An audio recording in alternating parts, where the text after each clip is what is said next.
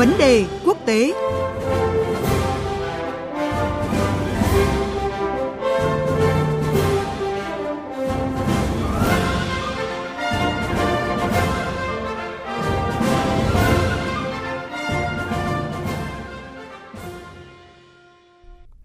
Thưa quý vị, thưa các bạn, hôm nay hội nghị thượng đỉnh lần đầu tiên của Cộng đồng Chính trị châu Âu sẽ diễn ra tại Praha, Cộng hòa Séc.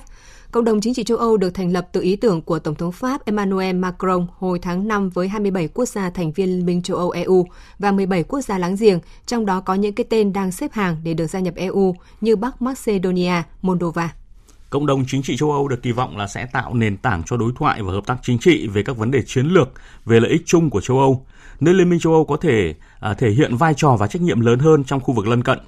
Tuy nhiên thì vẫn còn có nhiều dấu hỏi về sự hình thành của cộng đồng chính trị châu Âu, như là cơ chế hoạt động của khuôn khổ hợp tác này sẽ như thế nào. Liệu cộng đồng chính trị châu Âu có ảnh hưởng đến tiến trình gia nhập liên minh của các quốc gia láng giềng? Những vấn đề này sẽ được phân tích trong cuộc trao đổi giữa biên tập viên Thúy Ngọc với phóng viên Hải Đăng, thường trú Đài Tiếng Nói Việt Nam tại Cộng hòa Séc ngay sau đây. Xin chào anh Hải Đăng ạ. Vâng, xin chào biên tập viên Thúy Ngọc, xin chào quý vị thính giả Đài Tiếng Nói Việt Nam. Thưa anh, cộng đồng chính trị châu Âu được thành lập với mục đích đó là tạo nền tảng cho đối thoại và hợp tác chính trị ở châu Âu. Thế nhưng lại không thay thế bất kỳ tổ chức, cấu trúc hoặc là quy trình hiện có nào và cũng không tạo ra những tổ chức mới ở giai đoạn này. Vậy thì nền tảng đó tạo ra sự khác biệt như thế nào so với những khuôn khổ hợp tác hiện nay ở châu Âu ạ? Vâng thưa chị, Mục đích hình thành cộng đồng chính trị châu Âu đã được Tổng thống Pháp đề cập khi đề xuất sáng kiến này vào tháng 5 năm 2022 và chính thức được trình bày tại cuộc họp của Hội đồng châu Âu vào cuối tháng 6 vừa rồi trong nhiệm kỳ chủ tịch của Pháp. Do là một định dạng mới hoàn toàn nên trước mắt cộng đồng này chưa hình thành được cấu trúc cụ thể để thay thế cho bất kỳ tổ chức nào hiện có trong EU. Tuy nhiên một điểm đáng chú ý là Cộng hòa Séc, quốc gia giữ vị trí chủ tịch luân phiên EU, sẽ tổ chức hội nghị thượng đỉnh EU một ngày sau hội nghị của cộng đồng chính trị châu Âu. Tôi cho rằng đó là cái bước đi quan trọng và cần thiết để tìm kiếm tương lai của cộng đồng này, cũng như những định hướng chung cho các hoạt động tiếp theo của Liên minh châu Âu. Bên cạnh đó, một điểm khác biệt đáng chú ý là với cái sự thành lập cộng đồng chính trị châu Âu sẽ tạo ra một diễn đàn rộng lớn hơn với sự góp mặt của các quốc gia nằm ngoài Liên minh châu Âu, nhưng cùng hướng tới mục đích chung là bảo vệ các giá trị của châu Âu, cũng như đẩy mạnh hơn nữa việc hợp tác ở lĩnh vực như hợp tác chính trị, an ninh, hợp tác năng lượng, Ờ, giao thông, đầu tư cơ sở hạ tầng hoặc là cái việc đi lại của công dân giữa các quốc gia. Trên thực tế thì nhiều năm qua Liên minh châu vẫn chưa có cái sự đầu tư đủ mạnh vào các khu vực lân cận. Vì vậy thì cộng đồng chính trị châu Âu sẽ trở thành một cái diễn đàn mở cho toàn bộ các quốc gia trong khu vực và thúc đẩy cái sự tham gia hợp tác, đồng thời là nơi hoạch định chính sách và tăng cường kết nối cũng như là hợp tác chặt chẽ với các quốc gia bên ngoài Liên minh châu Âu.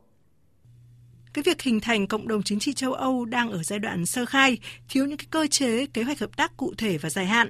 Vậy dự kiến vấn đề này được đề cập như thế nào tại hội nghị thượng đỉnh đầu tiên ở Cộng hòa Séc ạ thưa anh? Vâng thưa chị, việc thành lập cộng đồng chính trị châu Âu với mục đích cung cấp nền tảng, thúc đẩy đối thoại và hợp tác chính trị, trong đó bao gồm các quốc gia mong muốn được gia nhập Liên minh châu Âu. Trong thư mời các đại diện tham dự thì Chủ tịch Hội đồng Liên minh châu Âu cũng cho biết là hội nghị lần này sẽ không đưa ra tuyên bố chung mà mục tiêu là tạo ra một diễn đàn để các nước có thể chia sẻ quan điểm, tìm tiếng nói đồng thuận về các vấn đề nóng hiện nay. Do đó, trước hết mục đích chính của cộng đồng chính trị châu Âu lần này là tiến hành một cuộc thảo luận chính trị về các vấn đề chiến lược liên quan tới lợi ích chung của châu Âu. Trong đó trọng tâm sẽ là cuộc xung đột tại Ukraine và những ảnh hưởng chung đến khu vực.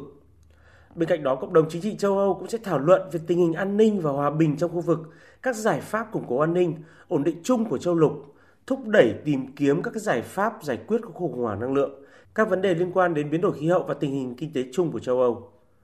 Ngoài ra thì so với khuôn khổ hợp tác hiện nay thì nền tảng của cộng đồng chính trị châu Âu vẫn còn một số điểm cần được nghiên cứu bổ sung và làm rõ trong thời gian tới như cơ cấu tổ chức, cơ chế hoạt động chính thức, các chức danh, thành phần lãnh đạo hay các vấn đề liên quan đến ngân sách đóng góp chung và các cách thức định hướng để duy trì hoạt động của nhóm này.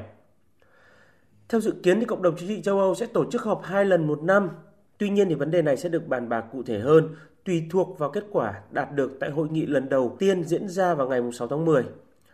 Giới phân tích thì cho rằng cộng đồng này sẽ trở thành một định dạng mới của riêng EU với cái mục tiêu làm đối trọng với các sáng kiến định dạng đang tồn tại trong EU à, nhưng có cái sự can dự của các quốc gia bên ngoài. Ví dụ như là sáng kiến ba biển của Mỹ hay sáng kiến 16 cộng 1 của Trung Quốc, nay còn là 14 cộng 1, hay còn gọi là khuôn khổ hợp tác của các nước Trung Âu, Đông Âu và Trung Quốc.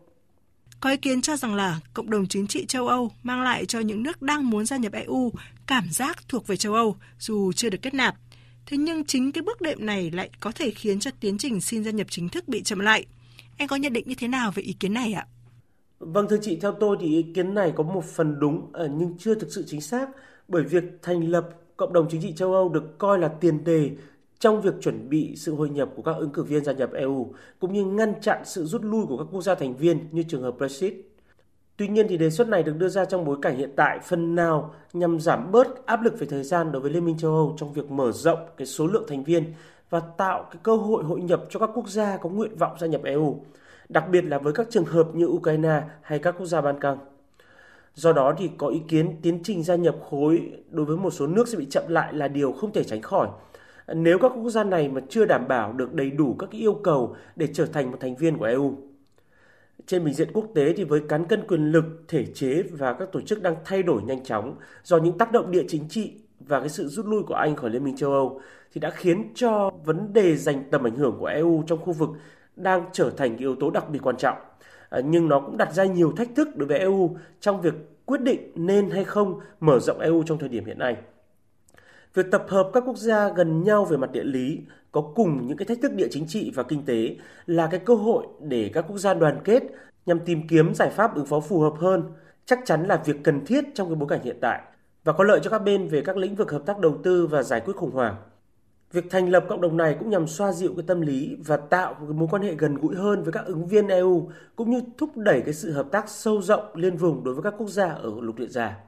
Thành lập cộng đồng chính trị châu Âu cho thấy những quyết tâm của Liên minh châu Âu trong việc tăng cường cái sức ảnh hưởng của mình, xây dựng một cái diễn đàn để trao đổi chiến lược và hoạch định những cái chính sách trên quy mô toàn lục địa, đồng thời mở rộng tìm kiếm sự hợp tác giữa các quốc gia để cùng nhau vượt qua khủng hoảng hiện nay và bảo vệ các cái giá trị cốt lõi của châu Âu. Cảm ơn anh Hải Đăng với những phân tích vừa rồi.